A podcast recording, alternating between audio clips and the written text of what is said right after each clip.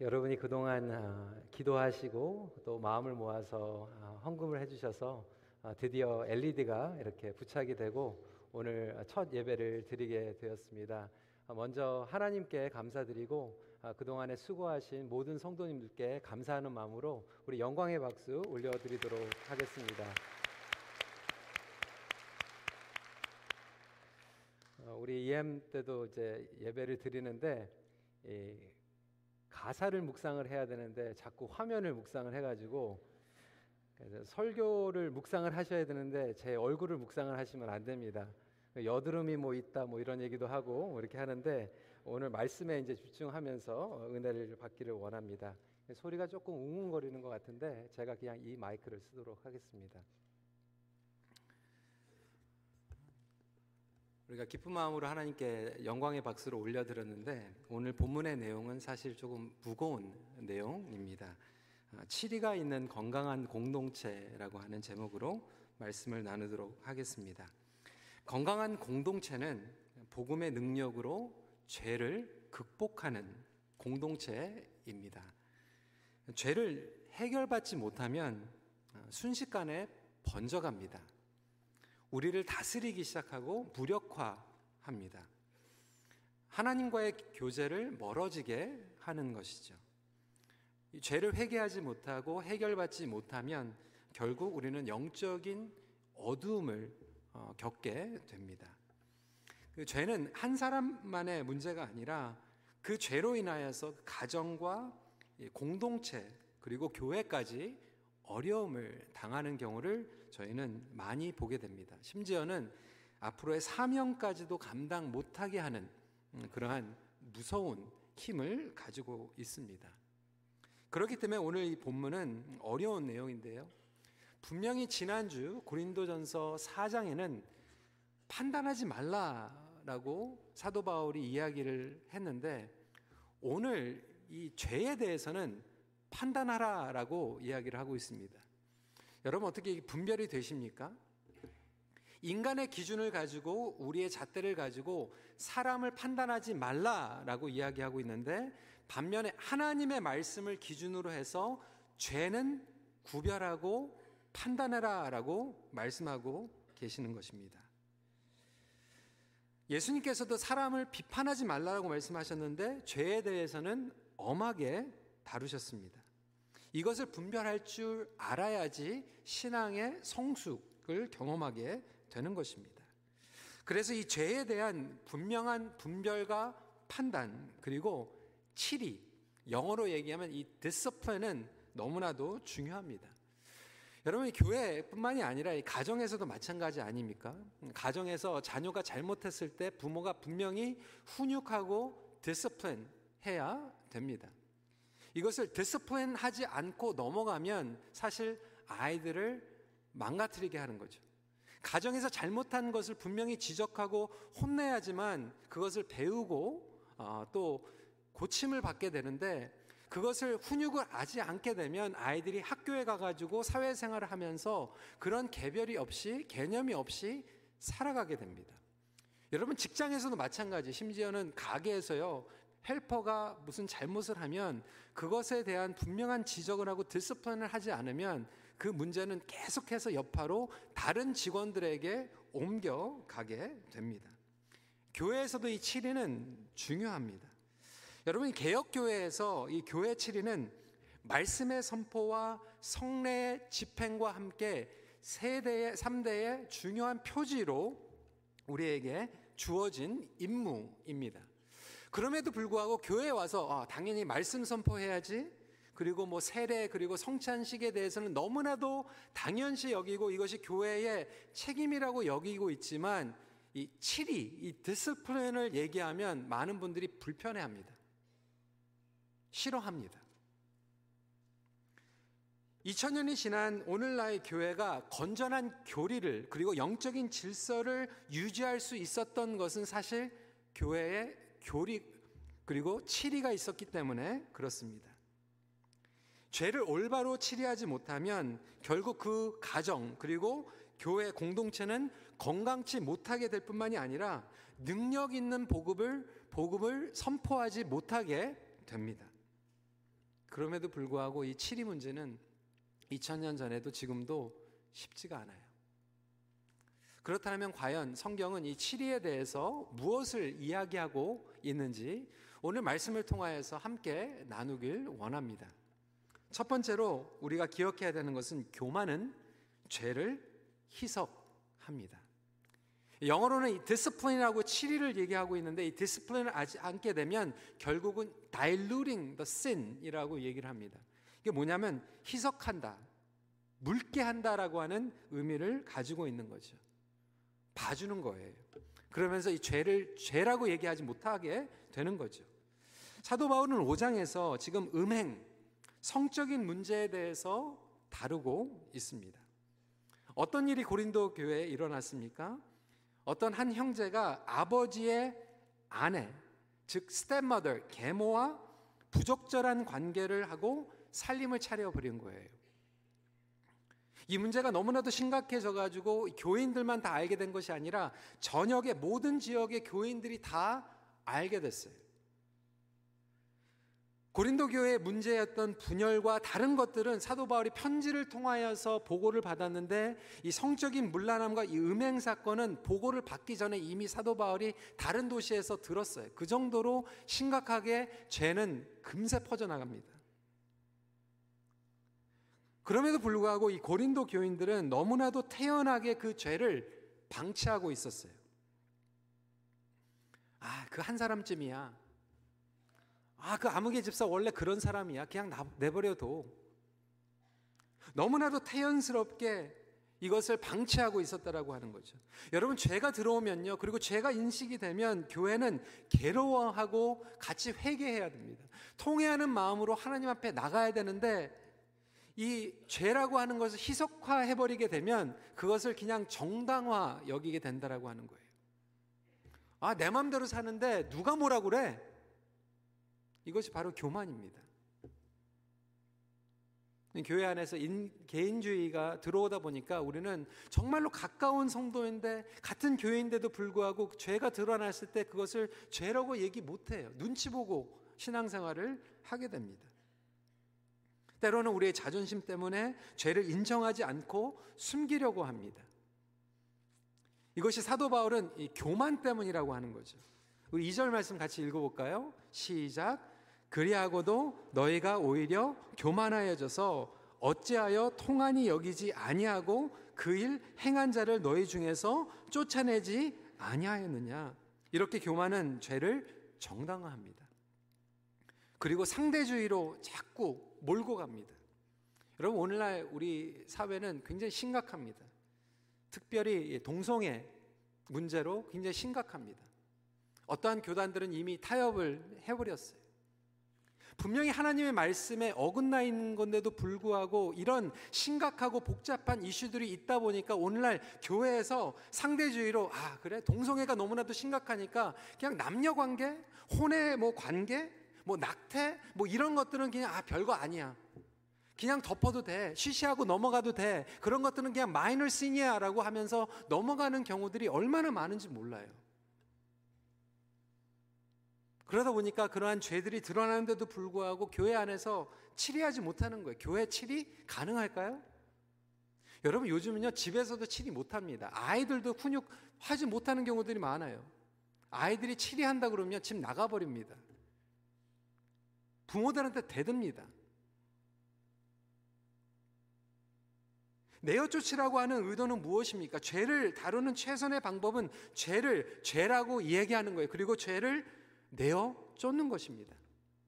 여기서 분명히 우리가 구별해야 되는 것은 죄를 내어 쫓는 것과 사람을 내어 쫓는 것은 다른 거예요. 조금 있다가 다시 구체적으로 설명을 드리겠습니다. 하지만 죄는 해결하지 않으면 더 썩어 들어가게 되는 거죠. 냉장고 안에 있는 그 상한 음식을 아무리 덮는다고 해도 음식이 다시 새롭게 되는 게 아니잖아요. 버려야 되는 거예요. 내 안에 있는 더러운 세포도 잘라내야 되는 거지 치료를 받아야 되는 것이지 그냥 부인한다고 해서 그 세포가 갑자기 깨끗해지는 것은 아닙니다. 6절 말씀 같이 한번 읽어보겠습니다. 시작. 너희가 자랑하는 것이 옳지 아니하도다 적은 누룩이 온 덩어리에 퍼지는 것을 알지 못하느냐. 누룩의 특성은 더 크게 번져나간다라고 하는 거예요. 드러난 죄를 축소화하고 상대하는 순간에 공동체는 엄청난 혼란에 빠지게 됩니다. 그렇다고 해서 감춰져 있는 것들, 다른 사람들의 사생활을 다 뒤져가지고 조사하자는 얘기가 아니에요. 하지만 그렇게 드러난 죄를 우리가 그냥 모른 채 시시하고 넘어갈 때 그 안에 있는 그 목장의 식구들, 그리고 자녀들, 그리고 우리보다 연약한 지체들이 그것을 보면서 아, 그래? 아, 나도 그렇게 해도 되는구나. 나도 그렇게 살아도 괜찮은 거구나. 그렇게 생각하면서 이 죄로 오염된 삶이 점점 번져간다라고 하는 거죠. 그래서 다일루링을 하게 되면 희석하게 되면 결국 영적으로는 디파일 되는 거예요. 디파일이라고 하는 것은 오염시키는 것입니다. 더럽게 되는 거예요. 죄의 심각성을 깨닫지 못하는 한 우리는 은혜의 놀라운 능력을 깨닫지 못하게 됩니다. 죄는 암과 같아서 단호하게 수술해야 됩니다. 문제는 과연 우리가 영적인 수술을 받을 수 있을까? 그러한 믿음과 용기가 있을까? 여러분 우리 부모들이요 연약하면요 자녀들이 정말로 잘못된 길을 가는데도 불구하고 눈치 보고 얘기 못할 때가 있어요. 교회도 마찬가지입니다. 병원에 가가지고 수술을 받아야 되는데 몸이 정말로 약하면요 의사들이 수술을 할 수가 없어요. 그래서 이 치리를 할 수 있다라고 하는 것은 사실 훈육을 할 수 있다라고 하는 것은 그만큼 아직까지 희망이 있는 것이고 건강이 있다라고 하는 표시예요.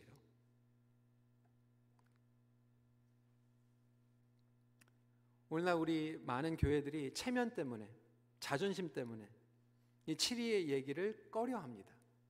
죄를 방치해 버립니다. 저에게도 한번 그런 목회 경험이 있었습니다. LA에서 아, 인턴십을 하고 있을 때 어, 교회 안에 한 번 어려운 일이 생겼어요.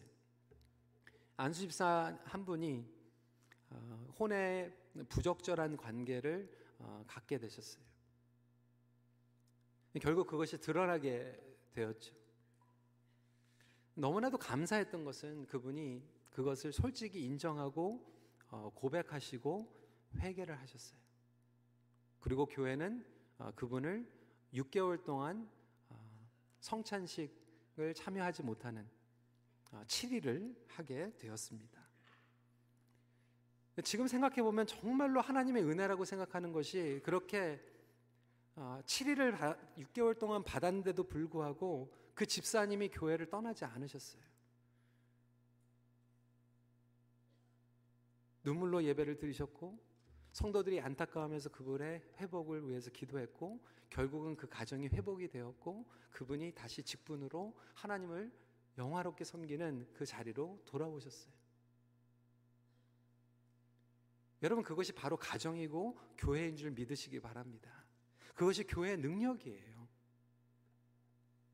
요즘은 우리가 치리에 대해서 얘기할 수 없는 게 교회가 치리할 수도 없고 치리를 한다고 해도 치리를 당할 사람은 회개하지도 않고 그 다음에 자기를 받아주는 다른 교회로 그냥 가버리면 끝나는 거예요.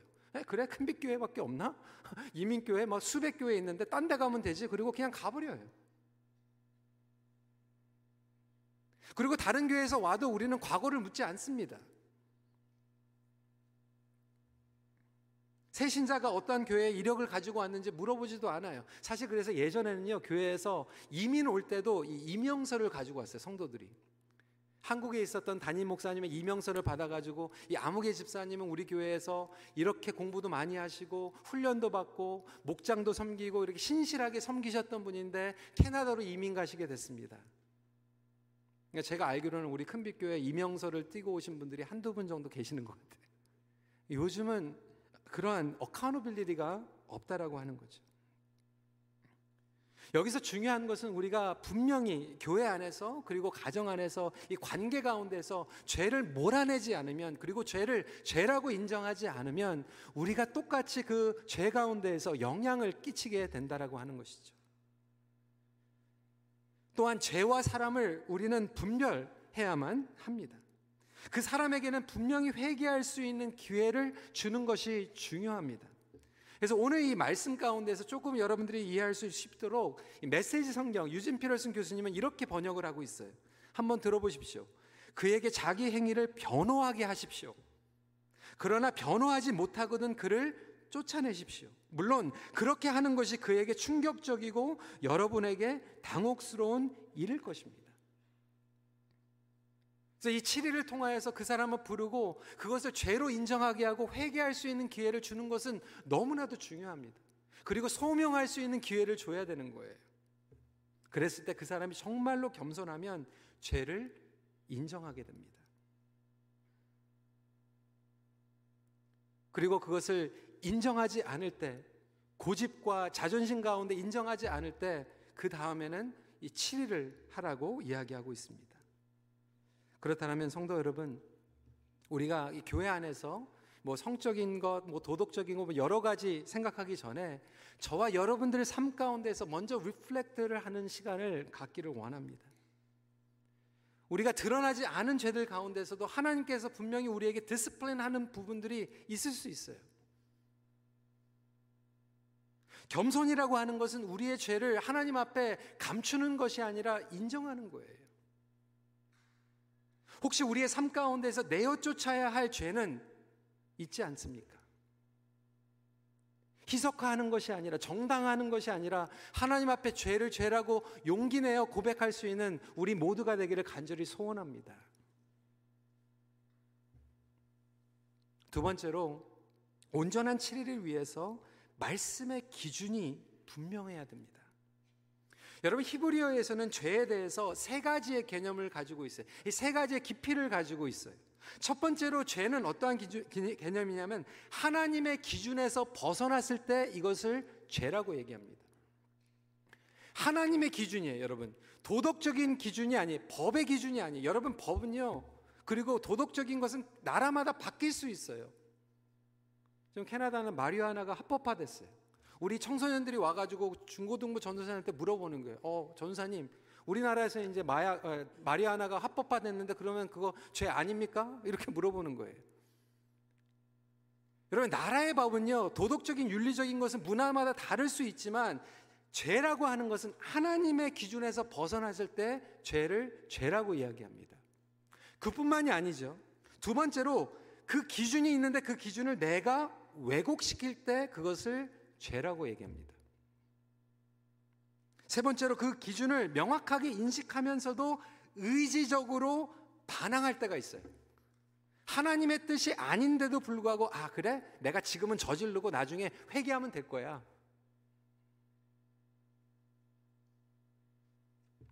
하나님의 기준은 너무나도 주, 분명합니다. 결혼 관계도 마찬가지고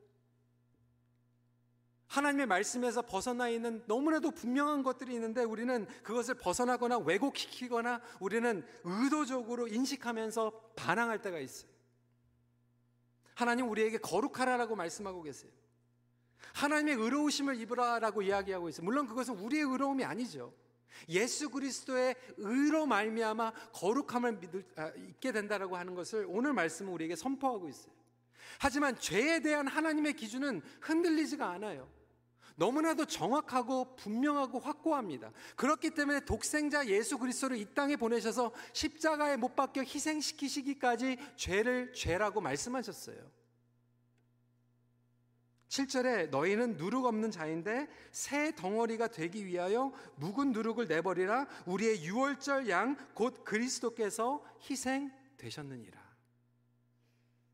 그럼에도 불구하고 여러분 상대주의 이 비탈길은요 우리의 죄의 심각성을 서서히 상실하게 만들고 우리 양심이 더 이상 우리를 인도하지 못하게 만들어 버립니다. 상대적인 기준이 아니라 말씀을 근거로 한 교회의 판단이 너무나도 중요하다라고 하는 거예요. 여러분 제가 작년에 에베소서 말씀을 전하면서 영적 전쟁에 대해서 이야기를 하다가 아, 이분에 대해서 아, 제가 소개를 해드렸습니다. 사진 한번 보여주시고요. 이름이 앨리스 베일리라고 하는 사람입니다. 1880년도에 태어나서 1949년 뉴에이지 운동가예요. 사상가입니다. 벌써 이미 70년 전에 죽은 인물이에요. 근데 벌써 이미 70년 전부터 기독교를 무너뜨리겠다라고 하는 그러한 아젠다를 가지고 10가지의 계략을 세웠어요. 굉장히 심각한 문제입니다. 그 내용을 한번 들어보세요. 기억하시는 분들도 있을 거예요. 10가지입니다. 첫 번째, 교육 시스템에서 하나님과 기도를 몰아내라. 학교에서 기도 못하게 하는 거예요. 기독교로 못 모이게 하는 거예요. 두 번째, 부모의 권위를 약화시켜라. 요즘은요, 부모들이 자녀들을 훈계 못 합니다.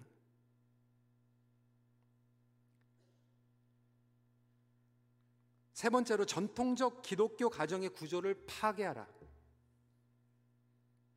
네 번째, 성의 자유를 부각시키고 낙태를 합법화하며 쉽게 가능케 하라.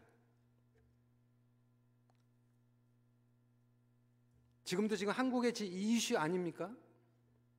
다섯 번째, 이혼을 합법적으로 쉽게 하게 하여 결혼의 제도에서 해방시켜라. 여섯 번째, 동성연애를 또 다른 삶의 방식으로 만들어라. It's a lifestyle. It's your choice.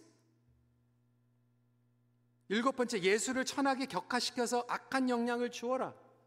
아, 예술적인 거 얘기하면 말 못합니다. 성적으로 문란한 것도 아, 예술인데 왜 그럽니까? 여덟 번째, 미디어를 사용해가지고 사람들의 사고방식을 바꾸어라. 우리 아이들이 자라나면서부터요, 이 미디어를 통해서 말씀의 기준에 어긋난 것들이 너무나도 당연한 것으로 생각해요. 아홉 번째, 모든 종교를 초월하게 만들어라. 열 번째, 정부로 하여금 교회에게 이러한 변화들을 강요케 하라. 여러분이 열 가지 읽어보시면 이 열 가지가 벌써 다 이루어졌어요. 뭐 캐나다 기독교 국가라고 얘기하는데요. 여러분 공교육을 하는 public school이 아니라 private school, Christian school에서 이 동성애가 잘못됐다라고 얘기를 하면요. 라이센스를 빼앗아 가려고 지금 추진하고 있어요.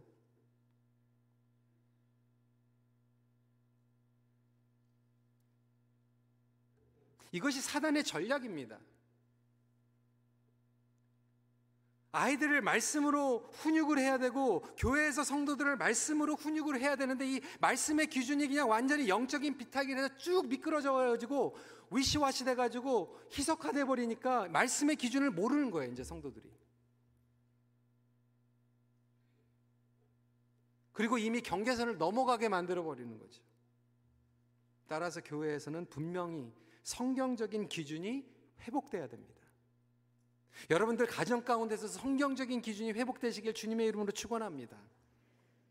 사단은요 이간질하는 아주 그냥 도가 텄어요. 제가 우리 아이들을 키우면서요 진짜 인간은 죄인이다라고 하는 것을 얼마나 많이 깨달았는지 어렸을 때부터 얼마나 약은지 몰라요. 엄마한테 가가지고 엄마가 안 된다고 얘기하면요 저한테 와가지고 또 물어봐요. 그래서 제가 yes 그러잖아요. 그러면 엄마한테 가가지고 say yes 그러는 거예요. 아빠가 괜찮다고 그랬다고. 때는 저한테 와가지고 제가 안 된다고 그랬는데 엄마한테 가가지고 엄마한테 허락받았다는 거예요. 얼마나 그렇게 아이들이 안 가르쳐줘도 그게 그냥 저절로 돌아갑니다. 무슨 얘기입니까? 기준이 분명하지 않은 거. 그 분명한 기준을 계속해서 갭을 만들어 버리는 거예요. 사이를 벌, 벌리게 만들어 버리는 거예요. 교회 안에서도 그러한 일들이 얼마나 많은지 모릅니다.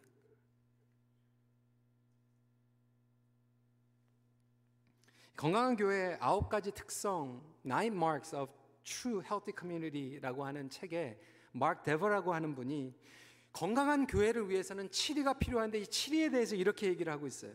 조금 길지만 제가 여러분들께 함께 나누길 원합니다. 이 중요하기 때문에 그래요. 신자들이 잘못된 교리를 신봉하며 주장하거나 위증이나 성적 부도덕 등 불교한 행위를 할 경우 이는 7위의 대상이 될 수 있다. 교회 치리 문제를 다루면서 교회 지도자와 신자들이 유념해야 할 것이 있다고 본다. 그것은 교회 문제를 좀 더 지혜롭게 다루어야 하겠다는 입장에서 교회가 치리를 시행하기 전에 문제의 소지를 만들지 말자는 점이다. 특히 교회 지도자로서 자격이 없는 사람이 단지 교회 출석을 오래 했다거나 교회 재정에 크게 기여했다거나 그 주위의 가족, 인척들이 많다거나 하는 등의 이유로 전혀 교회 지도자로서 자격에 해당되지 않는데도 불구하고 교회의 직분자로 세워지는 일이다. 이미 언급했듯이 교회 구성원이 되어서 교인으로 등록할 사람을 먼저 영적으로 양육한 다음에 직분자로 세우는 것이야말로 교회 칠이 없이도 교회가 건전하고 건강하게 성장할 수 있는 하나의 방법이 될 것이다. 이제 교회는 세례와 직분, 임직 문제를 교회와 성도의 거룩함의 차원에서 신중하게 고려해야 할 것이다. 가시적인 교회 성장을 위해서 교회 내 세례와 직분이 남용돼서야 어떻게 그리스도의 몸인 교회를 거룩하게 하겠느냐? 여러분 이거 심각한 얘기 아닙니까? 우리가 교회 안에서 성도들의 칠이 중요하죠. 그런데 그거보다 더 중요한 것은 이 마크 데벌 목사님이 얘기하는 게 그거보다 교회 지도자들을 세울 때 정말로 잘 세워야 된다는 거예요. 많은 교회들이 이게 한국 교회 얘기가 아니에요. 미국, 미국 교회도 그렇고 교회 그냥 오래 출석했으니까 시니어리티. 아 교회에서 헌금 많이 내니까 10년 20년 다녀가지고 봉사했으니까 직분자로 세워버리는 거예요. 아 직분자로 안 세우면 교회 나가니까. 이렇게 해가지고 교회 직분자들을 세우다 보니까 정말로 하나님의 기준에서 말씀에서 어긋나 있는데도 불구하고 지도자들이 우리가 먼저 잘못 서 있는데 어떻게 치리를 합니까? 여러분 요즘 세상은요 자녀들한테 discipline 하려고 그러면 자녀들이 뭐라고 그래요? 엄마 아빠한테 엄마 아빠나 잘하세요. 엄마 아빠는 맨날 TV 보면서 왜 나보러 TV 보지 말라고 그래요? 엄마 아빠는 한 번도 공부하는 거 내가 못 봤는데 왜 자꾸 나한테만 공부하게 해요? 자녀들이 그렇게 얘기합니다.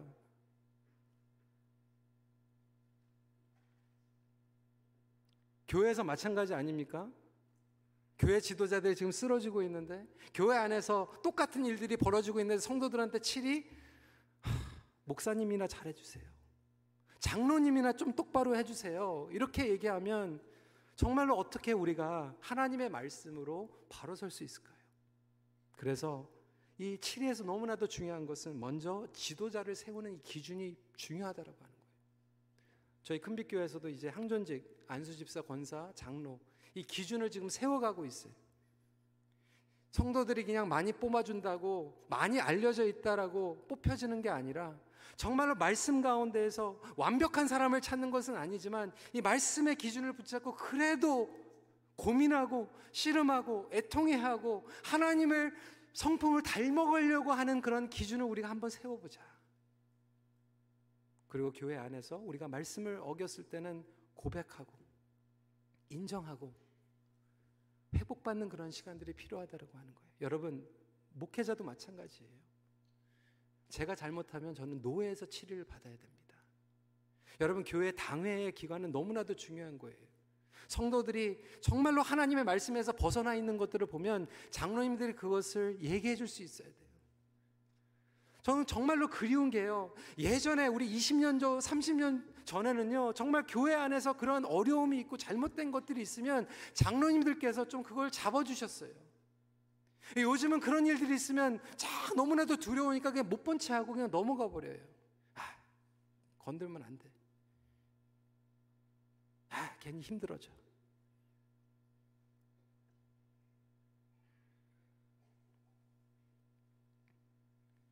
교회 안에서 우리 장로님들이라고 하는 것은 정말로 위벽도 할 수 있고 그러기 위해서는 하나님의 말씀을 우리가 알아야 되겠죠. 하나님의 말씀을 붙잡아야 되겠죠.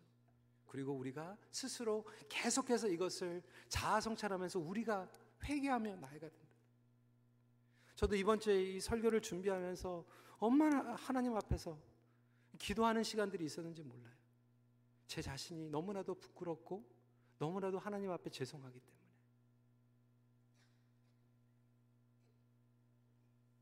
마지막 포인트로 7위의 목적은 회복입니다. 여러분, 5절 말씀 같이 읽도록 하겠습니다. 시작. 이런 자를 사탄에게 내주었으니 이는 육신은 멸하고 영은 주 예수의 날에 구원을 받게 하려 함이라. 많은 신학자들이 이 부분에 대해서 조금 다른 해석을 하고 있습니다. 사탄에게 내주었다라고 하는 얘기. 무슨 얘기입니까? 일시적인 어둠, 일시적인 차단까지도 이야기를 하고 있는 것입니다. 어떤 신학자는 질병, 육체의 고통까지도 이야기를 합니다. 근데 이렇게 해서라도 정말 하나님의 이 복음과 구원 공동체가 얼마나 소중한지를 알게 하여서 정말로 본어게인 크리스천 성령님께서 역사하고 있는 본어게인 형제 자매라면 이것을 통하여서 정말로 깨닫게 되고 다시 돌아온다라고 하는 거예요. 여러분 제가 그리고 저와 여러분들이 정말로 예수 그리스도 안에서 있다라면 이러한 어려움이 찾아왔을 때 우리는 깨닫습니다. 하나님, 하나님을 떠나서는 우리는 살 수가 없습니다. 탕자 이야기를 아시잖아요. 아버지의 집을 떠났어요. 그런데 떠나도 보니까 아버지가 그리운 거예요. 아버지에게 돌아가야 되겠다라고 하는 마음이 생기는 거예요. 그 일시적인 단절을 통하여서 그는 깨닫고 회개하고 돌아오게 됩니다. 하나님의 마음은 바로 이 회복인 줄 믿으시기 바랍니다. 방치하는 것이 아니라 그것을 깨닫게 하여서 돌아오게 만드는 거예요. 정말 하나님의 자녀라면 하나님의 주권을 믿고 그 영혼이 회개하고 돌아올 것을 우리는 신뢰하는 거예요. 그래서 여러분 죄로 인하여서 괴로워하고 쓰러져 있는 분들이 회복되도록 기도해 주시기를 간절히 부탁을 드립니다. 징계는 처벌이 아니에요. 징계는 매장을 하기 위해서 징계를 하는 게 아니에요. 우리를 온전케 하고 훈련시키기 위한 하나님의 터프 러브예요. 하나님은 징계를 통하여서 죄를 죄라고 인정하게 만드시고 죄로부터 벗어나서 하나님 자녀답게 거룩하게 살기로 회복시키시는 거예요. 결국 이 징계는 영적으로 성숙시키는 하나님의 은혜의 도구입니다. 여러분 교회에 치리가 없는 것도 문제이지만 사실 이 치리가 없는 이유 중에 하나는 뭐냐면 정말로 그 사람을 회복시키기 원하는 사랑하는 긍휼하는 마음으로 우리가 그것을 이야기해야 되는데 우리 안에요 미움이 너무 많아요. 분노가 너무 많아요. 우리는요 누구의 죄를 드러내면요 매장시켜 버립니다.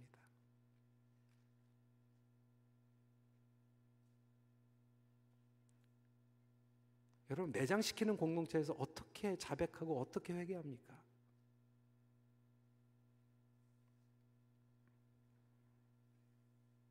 우리는 끝까지 용서 못해요. 끝까지 기억하고, 끝까지 미워하고, 끝까지 저주하고, 정죄합니다. 복음을 경험하지 못한 거예요. 복음을 경험하지 못하니까 치리도 있을 수가 없는 거예요. 무엇이 진정한 의미에서 회복일까요? 오늘 사도 바울은 순전함과 진실함의 회복이라고 이야기하고 있습니다. 8절 말씀 같이 읽겠습니다. 시작.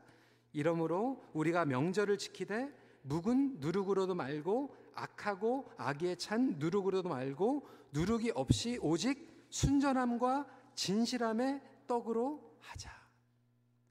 우리가 순수하고 진실되게 회복이 되어야 되는데 오늘 말씀을 보면 우리 안에는 절대로 순수하고 진실해질 수 있는 능력이 없다라고 하는 거예요. 하지만 예수 그리스도의 보혈은 우리를 순수하게 정결하게 만드는 능력인 줄 믿으시기 바랍니다. 하나님의 영광을 회복케 하시는 능력이라고 하는 거예요. 그분과 다시 한번 친밀한 관계와 사랑을 누리도록 하는 놀라운 능력을 가지고 있어요. 저와 여러분들이 아무리 더러운 죄를 졌다라고 해도 우리가 죄를 죄라고 인정하고 하나님 앞에 사랑의 터플러브를 통하여서 이 디스플레이를 통하여서 우리는 정화되고 다시 깨끗게 되는 능력을 부어주시는 줄 믿으시기 바랍니다. 그래서 우리를 새롭게 만들어주시는 은혜예요. 여러분, 죄는요, 우리가 덮을 수 없어요. 커버업 할 수 없어요. 그런데 죄는 덮임을 받아야 돼요. 그걸 영어로 being covered up by the blood of Jesus Christ. 우리는 알잖아요. 가롯 유다는요, 자기가 스스로 덮었어요. 어떻게 해요? 자살로. 베드로는요 덮임을 받았어요. 고백하고 용서받음으로. 여러분 성경에 보면요 정말로 덮임을 받고 새롭게 쓰임 받은 인물들이 얼마나 많은지 몰라요. 다윗, 모세가 사람을 죽였어요. 베드로가 부인했어요. 요나가 불순종하고 도망가 버렸어요. 그런데 그 하나님의 징계를 통하여서 하나님의 치리를 통하여서 회복되고 놀라운 삶을 살아가게 됩니다.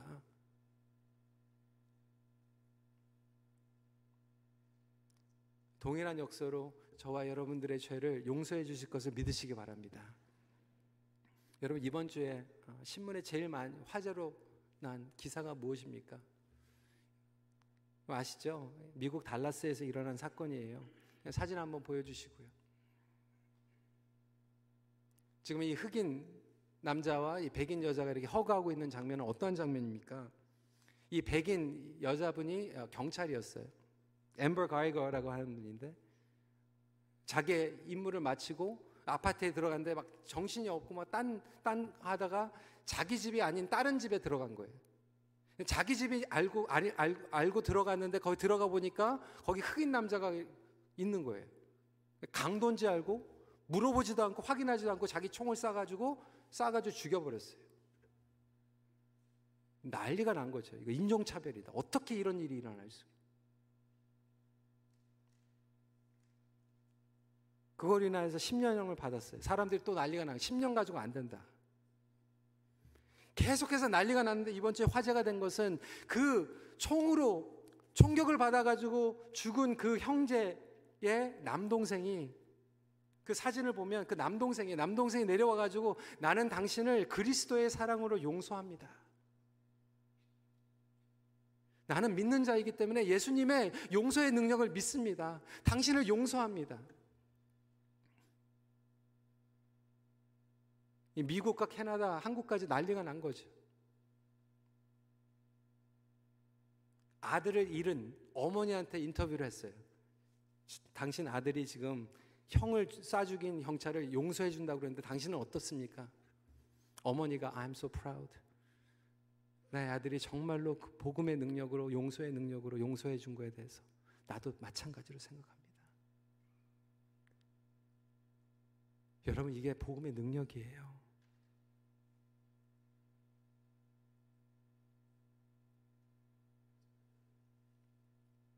그런데도 불구하고 혹시 우리 마음 가운데 아직도 끝까지 다른 사람을 쓴뿌리를 가지고 용서하지 못하고 증오하고 분노하고 하나님의 은혜 가운데에서 다가가지 못한다라면 그 공동체 그 관계는 하나님의 방법과 사랑으로 치리도 불가능한 공동체라고 하는 것이죠. 우리가 어떤 죄를 가지고 있든지 그리스도의 보혈로 덮임을 받으시길 간절히 소원합니다. 죄를 인정하고 회개하며 주님께 돌아오는 길만이 사는 길입니다. 복음의 능력으로 덮어지지 않는 죄는 없습니다. 세상의 그 어떤 죄도 그리스도의 보혈의 능력으로 덮임 받을 수 있을 것을 믿으시길 바랍니다. 그래서 교회 안에 가정 안에 치리가 있는 거예요. 훈육이 있는 거예요. 오늘 말씀을 정리하면서 네오날 다벤힐, 레븐힐이라고 하는 분의 너무나도 어, 놀라운 우리가 꼭 들어야 될 어, 이야기 함께 나누길 원합니다. The greatest miracle that God can do today is to take an unholy man out of unholy world and make him holy, then put him back into that unholy world and keep him holy in it. 한국어로 번역해 드리겠습니다. 오늘날 가장 위대한 기적은 하나님께서 부패된 세상에 살아가는 부패된 인간을 거룩하게 하신 후에 다시 부패된 세상에 보내어 거룩한 삶을 살아게 하시는 것이다. 이 복음의 능력으로 저와 여러분들이 이 자리에 있는 것을 믿으시기 바랍니다. 온전한 치리와 회개를 통하여서 보혈의 능력과 회복을 경험하십시오. 같이 기도하겠습니다.